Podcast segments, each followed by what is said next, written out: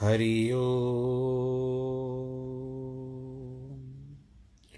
हरि ओ हरि ओ गुरुर्ब्रह्मा गुरुर्विष्णु गुरुर्देवो महेश्वरः गुरुर्साक्षात् परब्रह्मः। तस्मै श्रीगुरवे नमः। विघ्नेश्वराय वरदाय सुरप्रियाय, लम्बोदराय सकलाय जगद्दिताय, नागाननाय श्रुतियज्ञविभूषिताय, गौरीसुताय गणनाथ नमो नमस्ते। नाहं वसामि वैकुण्ठे योगिनां हृदयेन च मद्भक्तां यत्र गायन्ति तत्र तिष्ठामि नारद। जिस घर में हो आरती, चरण कमल चितलाय तहाँ हरि वासा करे, ज्योत अनंत जगाए। जहाँ भक्त कीर्तन करे, बहे प्रेम दरिया। तहाँ हरि श्रवण करे, सत्यलोक से आए। सब कुछ दीना आपने, भेंट करूँ क्या नाथ? नमस्कार की भेंट लो, जोड़ू मैं दोनों हाथ। जोड़ू मैं दोनों हाथ, जोड़ू मैं दोनों हाथ। शान्ताकारं भुजगशयनं, पद्मनाभं सुरेशं, विश्वाधारं गगनसदृशं, मेघवर्णं शुभाङ्गं, लक्ष्मीकान्तं कमलनयनं, योगिवृद्धानगम्यं, वंदे विष्णुं भवभयहरं, सर्वलोकैकनाथं, मङ्गलं भगवान् विष्णु, मङ्गलं गरुडध्वज मङ्गलं पुण्डरीकाक्ष मङ्गलाय स्तनोहरि। सर्वमङ्गलमाङ्गल्ये शिवे सर्वार्थसाधिके शरण्ये त्र्यम्बके गौरी। नारायणी नमोऽस्तु ते। नारायणी नमोऽस्तु ते। नारायणी नमोऽस्तु ते। श्रीकृष्ण गोविन्द हरे मुरारे, हे नाथ नारायण वासुदेव। श्रीकृष्ण गोविन्द हरे मुरारे, हे नाथ नारायण वासुदेव। हे नाथ नारायण वासुदेव, श्रीनाथ नारायण वासुदेव। हे नाथ नारायण वासुदेव, श्रीनाथ नारायण वासुदेव, श्रीकृष्ण गोविन्द हरे मुरारे, हे नाथ नारायण वासुदेव, हे नाथ नारायण वासुदेव, हे नाथ नारायण वासुदेव। नारायणं नमस्कृत्यं नरं चैव नरोत्तमं। देवीं सरस्वतीं व्यास ततो जयमुदीरयेत् कृष्णाय वासुदेवाय, हरये परमात्मने, प्रणतक्लेशनाशाय, गोविन्दाय नमो नमः।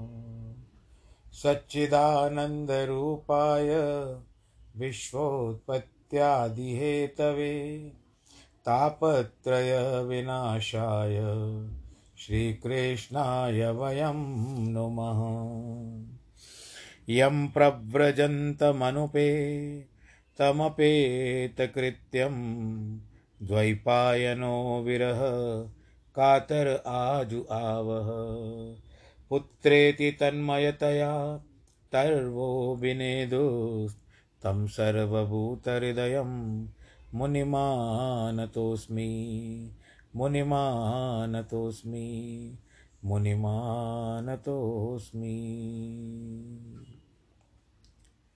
बोलो श्री कृष्ण कन्हैया, लाल की जय। श्रीमद्भागवत महापुराण की जय। प्रिय भक्तजनों, आइए प्रभु के द्वार पे चलते हैं। उनके चरण कमलों का आसरा लेकर के श्रीमद् भागवत की कथा हम कह और कह और सुन रहे हैं। पुंसवन का व्रत की बात सुनी आपने, मुनि कश्यप ने अपनी पत्नी दिति को बताया। दिति ने क्या किया? गर्भ धारण किया। और जो नियम बताए थे पुंसवन के, वो सब नियम धारण करती थी। परंतु शर्त एक थी कि व्रत जो कर रही है उसमें से उसका कोई भी त्रुटि यानी कोई भी भूल न हो जाए। इसके लिए उसने व्रत को आरंभ कर दिया। क्योंकि अगर व्रत में कोई भूल हो गई तो जो इंद्रघाती पुत्र उत्पन्न करने वाली थी, वो इंद्रघाती पुत्र नहीं होगा, वो विपरीत हो जाएगा, वो इंद्र का सखा हो जाएगा। तो ये बातें, ये शर्तें थी। दिति ने करना आरंभ कर दिया व्रत, बोलो, कृष्ण भगवान की जय। अब इंद्र वह चतुर राजनीति की नहीं है, जिसको शत्रु के घर पर एक एक बात का पता न हो। जब शत्रु के घर की बात पता मालूम रहती है, तब उससे सावधान रहा जा सकता है। यह राजनीति है। इंद्र कोई साधारण राजनीतिज्ञ नहीं है। उसको मालूम पड़ गया कि मेरी सौतेली माँ जो है, वह क्या करना चाहती है। मेरा शत्रु उत्पन्न करना चाहती है। इसलिए मुझे अब एक काम करना चाहिए। उसने विचार किया, इंद्र ने एक सेवक का वेश धारण कर लिया। अपनी सौतेली माता के पास आ गया और उनकी सेवा करने लगा। उसके लिए समय समय पर उसकी ज़रूरत को ले ले जावे यह देखते रहे, इससे कब क्या गलती होती है? कि इससे कोई त्रुटि हो जाए, कोई भूल हो जाए तो उस अवसर का मैं आ, क्या कहते लाभ ले लूँ। मन में कपट रख करके उनकी सेवा करने लगा। जब प्रसव के थोड़े दिन ही बाकी रह गए तब एक दिन यानी जो प्रसव कहते हैं जन्म के समय से पहले एक दिन संध्या समय दीति बिना हाथ पाँव धोए कुछ खाया था। वो झूठे मुँह ही सो गई। बोलो, नारायण भगवान की जय। अब तो इंद्र को मौका मिल गया। उसने त्रुटि देख ली। वो दिति के गर्भ में प्रवेश कर गया, क्योंकि उस समय दिति सो गई थी। गर्भ में प्रवेश कर गया।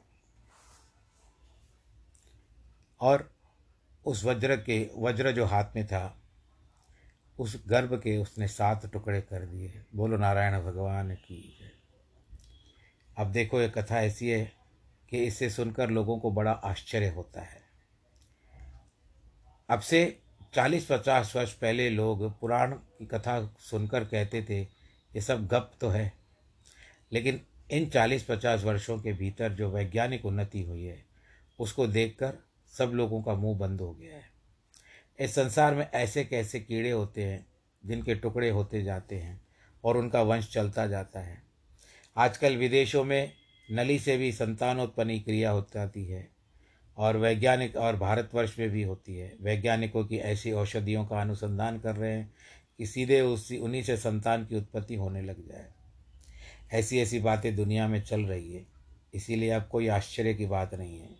वास्तव में जो प्राचीन काल की वैज्ञानिक उन्नति का ध्यान न देकर समर्थात्मक समर्थनात्मक बुद्धि से विचार न करके केवल खंडना, खंडनामक तर्कों द्वारा सोचते हैं, उन्हीं को इन सब कथाओं पर आश्चर्य होता है। और जो इन कथाओं पर आश्चर्य कहते हैं, वो बहुत बड़े लिखे रहते हैं। यानी आधुनिकता उनके अंदर समाई हुई रहती है। वो परत जो लेयर होता है, वो आधुनिकता का, वो उनको छोड़ता ही नहीं है। तो बस जिसके कारण हमारे शास्त्रों में कोई ना कोई ऐसे त्रुटि निकालते हैं या हँसी मज़ाक करते हैं हमारे शास्त्रों के ऊपर। कभी कभी तो कुछ भारतीय लोग भी ऐसे ही हैं।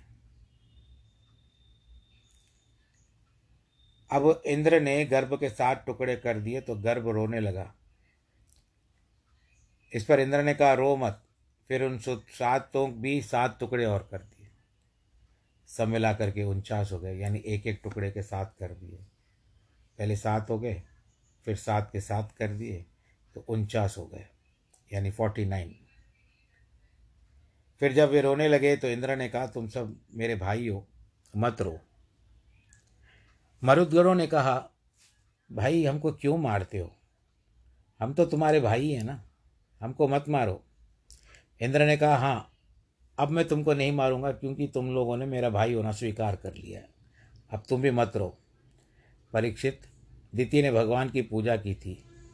इसीलिए भगवान का ऐसा अनुग्रह हुआ कि इंद्र के वज्र से भी दिति के गर्भ का नाश नहीं हुआ। जा पर कृपा राम की होई, ता पर कृपा करे सब कोई। यह सुनकर परीक्षित को थोड़ा आश्चर्य हुआ और उन्होंने जरा आँख खोलकर मानो पूछा कि महाराज, सुखदेव जी महाराज बोलते हैं कि तुमको भी आश्चर्य होता है? अरे, तुम्हें क्या अब अश्वत्थामा के ब्रह्मास्त्र की बात भूल गई है जिससे तुम्हारी माता के पेट में घुस करके तुमको नष्ट करना चाहता था? तुम भी तो खत्म हो चुके थे। तो भगवान ने तुम्हारे गर्भ में आकर के रक्षा की थी। याद नहीं है तुमको वो? अब वहाँ पर तो बात है ही कि भगवान सबके रक्षक हैं, दिति के भी वो रक्षक बन गए। इंद्र के साथ उनचास गर्भ के बाहर आ गए। यानी कितने लोग आए बाहर कुल मिला करके उनचास और एक, यानी पचास लोग गर्भ से निकले। स्वभाव के दोष से दिति के पुत्रों की दैत्य होना चाहिए था। परंतु भगवान की आराधना से उनको ऐसा पोषण प्राप्त हुआ कि वे दैत्य की जगह पर देवता हो गए। इंद्र ने सब देवताओं को, सबको देवता बना लिया। जब द्वितीय भी आश्चर्य मिश्रित आनंद हुआ, उनसे पूछा कि हमारे इतने बच्चे कैसे हो गए? तब इंद्र ने कहा, माता, मैं तुम्हारे गर्भ में घुस गया था। इसीलिए अब मैं मैं भी तुम्हारा बेटा हो गया। मुझे शाप मत देना। तुम तो एक ही बेटा चाहती थी, लेकिन अब मैंने तुम्हारे पचास बेटे कर दिए। ये उनचास और पचासवा मैं। यह बात भगवान की आराधना का प्रभाव है। इसके लिए माता हमारे ऊपर प्रसन्न हो जाओ। असल में जो सकाम भाव से भगवान की आराधना करते हैं, वे भगवान की बुद्धि को अपनी बुद्धि से बड़ी नहीं समझते। वे समझते हैं, हमारी बुद्धि बड़ी है। और हम जो चाहते हैं, उसी से हमारा कल्याण हो। उन्होंने तो ऐसा कहना कि, भगवान, तुम जो चाहो वह करो। लेकिन वे कहते हैं कि ये भगवान, जो हम चाहते हैं, वह तुम करो। वस्तुतः, जो भगवान की बुद्धि पर अपने को छोड़ देते हैं, निष्काम हो जाते हैं, वही स्वार्थ कुशल होते हैं। भगवान से भी कोई चीज़ मांगना बेवकूफ़ी ही होती है। जो अपने आप को ही देने के लिए तैयार हो और कहे कि चलो, मैं तुम्हारे साथ चलता हूँ। दिन रात तुम्हारे सामने हाथ जोड़ करके खड़ा रहूँगा। उसको तो मांगने वाला छोड़ दे। तो उसकी कानी कौड़ी मांग मांग कर ले आए। उसकी समझ के बारे में उसको क्या कहा जाए? जो ऐसा समझते हैं कि हमारे लिए तुम्हारा विधान ही ठीक है। हमको तुम्हारे सिवा दूसरा कोई नहीं, चीज़ नहीं चाहिए, वही बुद्धिमान होते हैं। छोड़ दो प्रभु के ऊपर। आपकी हमारी चलती नहीं है। अगर चलती होती तो वर्तमान समय में ये जो करोना आ गया, इसको आप लोग रोक सकते थे। सब रोक सकते थे। सारी सरकार, सारे विश्व की सरकारें रोक सकती थी। परंतु किसी की सामर्थ्य नहीं है। उस कुदरत ने बता दिया, उस विश्व विश्वम्बर ने बता दिया कि विश्व अभी भी मेरे आधीन है। मनुष्य को बड़ा अभिमान हो गया था। हम ऐसे नहीं कहते कि क्यों अभिमान किया, उसको अच्छा सबक मिला, हम ये भी नहीं कहना चाहते, क्योंकि हम भी मनुष्य स्वभाव के ही हैं। परंतु जो एक लचक होती थी, वो लचक उतर गई। जो अहंकार होता था एक प्रकार से वो लगभग दैत्य स्वरूप हो चुका था। आज भी ऐसे कई लोगों की ज़रूरत, कमी नहीं है। पर वो अब जो थी हेकड़ी जिसको कहते हैं हम एक ही भाषा में, वो हेकड़ी अब नहीं रही। कहीं ना कहीं से उसको लगा कि मेरे ऊपर भी कोई है। बोलो, नारायण भगवान की जय। इसके लिए कहते हैं ना कि अब तेरे सिवा, अब तेरे सिवा कौन मेरा कृष्ण कन्हैया? भगवान के नारे पे लगा दो मोरी नैया। जब नाव आपकी बीच समझदार में आ जाए और अचानक से भंवर आने लगे, तूफ़ान आने लगे, नदी उफान पे आ जाए, आपकी नाव फंस जाए, उस समय आपकी क्या दशा होगी? आप ना यहाँ के हो, ना वहाँ के हो, ना इस किनारे पर हो, ना उस किनारे पर हो, आप बीच मझदार में हो। आप मझदार में अटक चुके हो। तब उस मझदार से आपको कोई रक्षक नहीं है। अब जिस तरह से वो साहिल, वो जो नाविक होता है या मल्लाह भी कहते हैं, आप उसको चलाने वाला, जो नाव चलाने वाला होता है, वो भी कहता है, भाई, भगवान को याद करो, वही बचा सकते हैं। कभी कभी ऐसा चमत्कार हो जाता है, जिसके लिए हम लोग एक कहावत कहते हैं कि, जाको राखे साइयाँ, मार सके ना कोई बाल न बाका कर सके जो जग बैरी होए। अगर कुदरत भी आपसे बैरी हो जाती है, ऊपर वाला आपका रखवाला है तो कुदरत भी आपको कुछ नहीं कर पाएगी। भगवान की कृपा आपके ऊपर है तो उस समय कोई भी विपत्ति, आपत्ति आपको कुछ नहीं कर पाएगी। आप स्वतः ही आनंद के साथ और मझधार भी जो बन जी है भंवर भी जो बच जा, बन बन जाते हैं उस समय, वो सीधे सपाट नदी के रूप में, सरल नदी के रूप में फिर से बहने लगते हैं और तब और हम बड़े आनंद के साथ नदी को पार करके जाते हैं। बोलो, कृष्ण कन्हैया, लाल की जय। तो इस तरह से अति मत करो। जो भी आपको है कि कितने वर्ष की आयु की जी, जीवित रहना है आपको? कितने वर्ष जियोगे? सौ वर्ष दो सौ वर्ष उसमें अभी आपने तो थोड़ा सा बचपना बिताया वर्तमान में आप नवयुवक हो गए फिर एक अच्छी आयु आई आप अधेड़ अवस्था में आए अधेड़ावस्था में बुढ़ापे की ओर चले गए।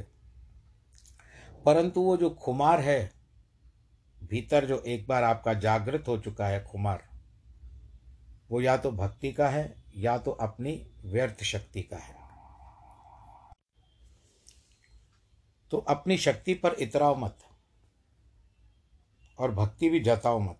भक्ति करते हो, केवल आपको पता हो, प्रभु को पता हो दुनिया अपने आप देख लेगी, विश्व अपने आप देख लेगा आपकी भक्ति। आज बड़े बड़े संत हो चुके हैं, गुजर चुके हैं, एक अंतराल हो चुका है। पाँच सौ, सात सौ साल पूर्व भी, कलयुग के समय में, कुछ संत महात्मा थे, जैसे कबीरदास जी थे, तुलसीदास जी थे, इन्होंने रामायण की रचना की थी। कबीर जी दोहों के कारण बहुत ही प्रचलित हुए थे। तो क्या उन्होंने कभी दुनिया को बताया था कि हम इतनी भक्ति करते हैं? उनकी रज़ा पे तो भगवान भी राज़ी रहते थे। उनकी इच्छा पर तो भगवान की भी सबको मनोकामना पूर्ण करते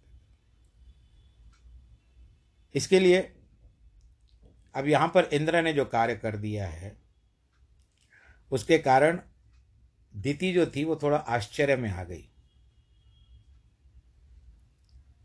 और कहती है कि इंद्र, तू तो बहुत बड़ा बुद्धिमान निकला। मैं तुझे क्षमा करती हूँ।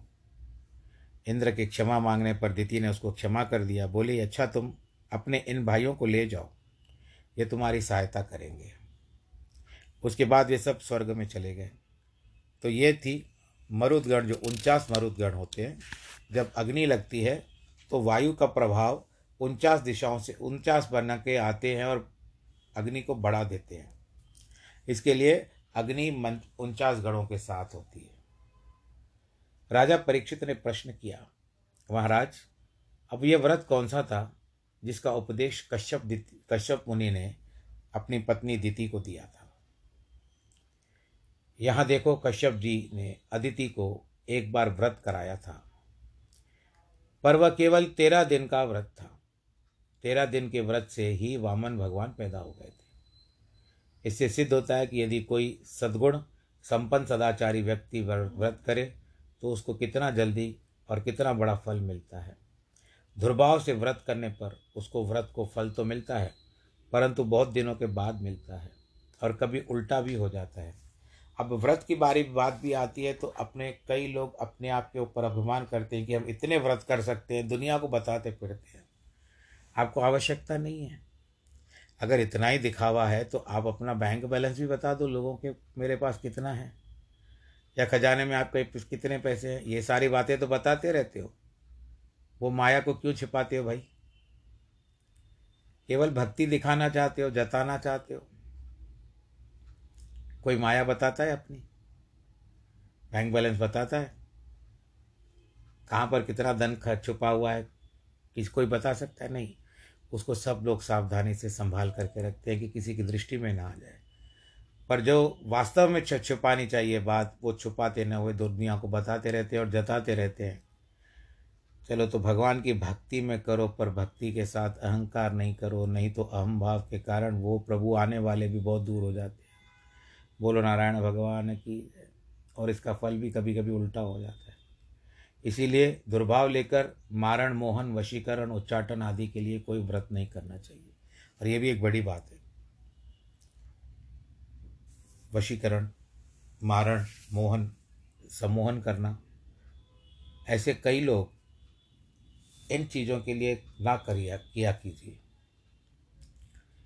आपका जो भाग्य में लिखा है वो आपके साथ होगा। लेकिन आप जल्दी अपना भाग्य बढ़ाने के लिए किसी और दूसरे को कुछ कष्ट पहुंचाते हो। किसी उद्देश्य से, किसी के द्वारा मांत्रिक तांत्रिक के द्वारा आप किसी और को कष्ट पहुँचाने की चेष्टा करते हो। तो ऐसा ना हो कि कभी कभी वो धार उल्टी पड़ जाए और उसका भुगतान जो आपने उसके लिए प्रयोग किया था, वो आपके ऊपर आ जाए। इसके लिए इन बातों से बचना चाहिए। सुखदेव जी कहते हैं, व्रत करना हो तो भगवत भाव से करो, दुर्भाव से मत करो। यह व्रत पत्नी को मार्ग शीर्ष के शुक्ल पक्ष में पति से आज्ञा लेकर करना चाहिए। इस व्रत का नाम सार्वकामिक सार्वकामिक व्रत है, यानी सबकी मनोकामना पूर्ण करने वाला। पहले इस कथा को ब्राह्मण से सुने, फिर पति की आज्ञा लेकर श्वेत वस्त्र अलंकार धारण करके लक्ष्मी विष्णु की पूजा करे, इस मंत्र से भगवान का नमस्कार करे। अलम ते निरपेक्षाय पूर्ण काम नमोस्तुते महाविभूति पतये नमः सकल सिद्धये आवाहन, जैसे भगवान जी को बिठाना, आवाहन करना, ऐसा भी होता है कि आपके घर में जो मूर्ति हो, जिसकी आप नित्य प्रति पूजा करनी है, उसका आह्वान विसर्जन मत करो, खाली उनका ध्यान करो, जैसे मेरे गुरु ने सिखाया था। उनका आह्वान नहीं करना चाहिए, क्योंकि वो तो परस, आपके घर में बैठी हुई है ना, फिर आह्वान क्यों आ जाओ आ जाओ। बैठा हुआ है उसको, बैठे हुए को थोड़े बोलोगे आ जाओ।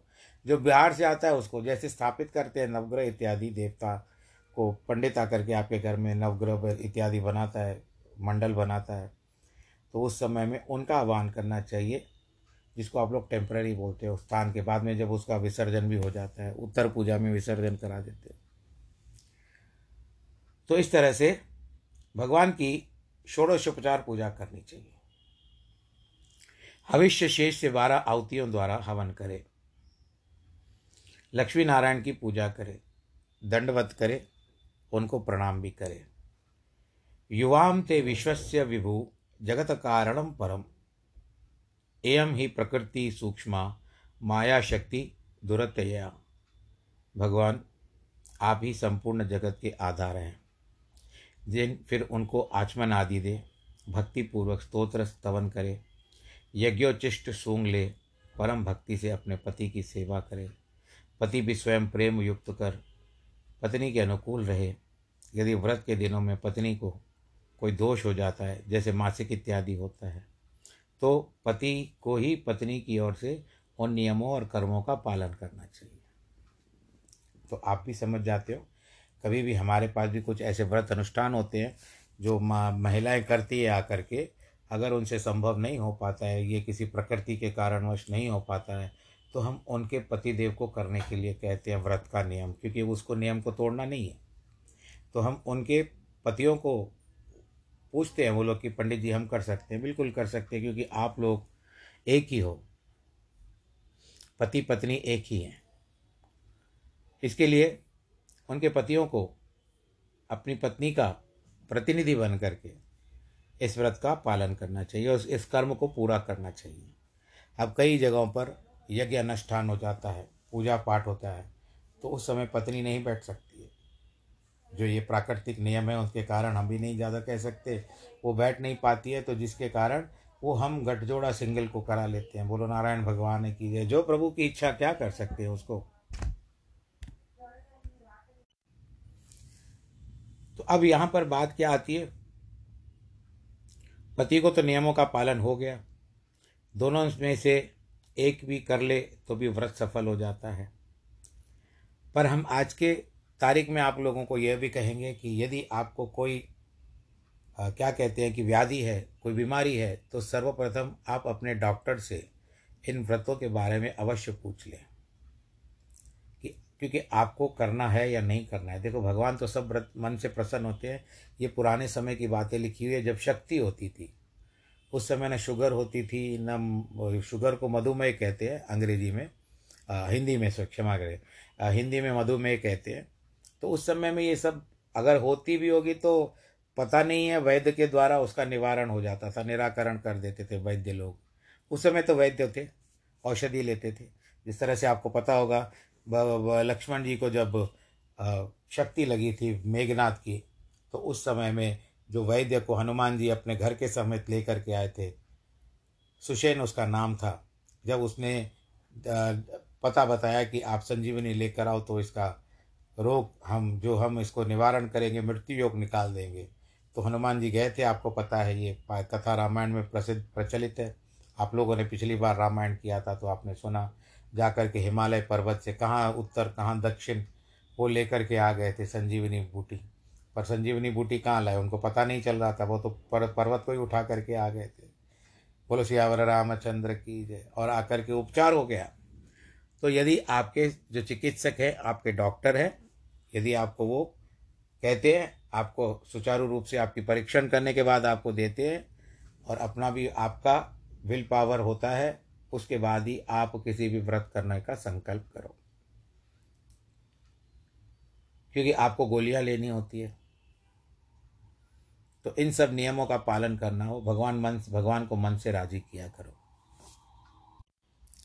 और जीवन आपका है, बड़े आराम के साथ जिया करो। रोज रोज भगवान की आराधना, हवन आदि करने चाहिए, आचार्य को आगे करके सब काम संपन्न करने चाहिए, फिर मनुष्य इष्ट सिद्ध, मनुष्य का इष्ट सिद्ध हो जाता है। स्त्री को सौभाग्य, श्री, सुप्रजा और यश का लाभ मिलता है।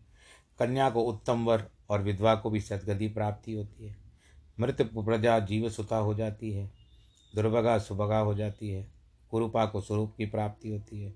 जो किसी कर्म से इस कथा का पाठ करता है उस पर देवता की और पितरों की अनंत तृप्ति होती है।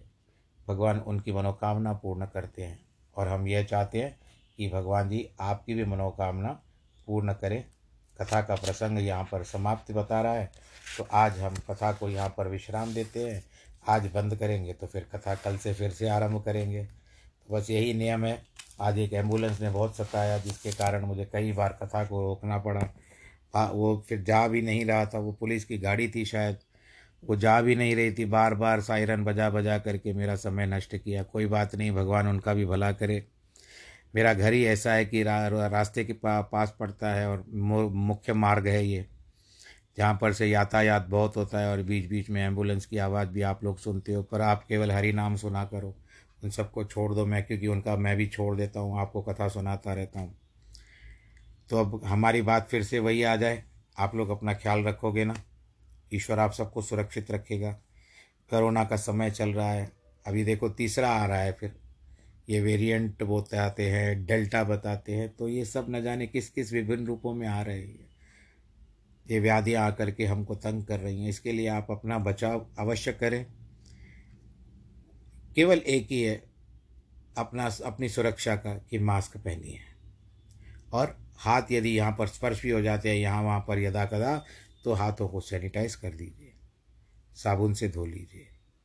तो वो जो आने वाली वस्तु, वो कम से कम टल जाएगी। और उसके पश्चात भीड़ भाड़ के इलाकों में ना जाएँ, सामाजिक दूरी भी बनाए रखें, सबको हाथ जोड़ करके अभिवादन करें, हल्लो, हाय, सब छोड़ दें। जय श्री राम। बस आप आनंद के साथ रहें, जिनके जन्मदिन और वैवाहिक वर्षगांठ है। आज उन सबको ईश्वर करे। बहुत पहले तो बहुत बहुत बधाई देते हैं। ईश्वर करे आप सब, सुरक्षित रहो। सर्वे भवंतु सुखिनः सर्वे संतु निरामया। सर्वे भद्राणी पश्यंतु माँ कश्चित् भाग भवेत्। नमो नारायण।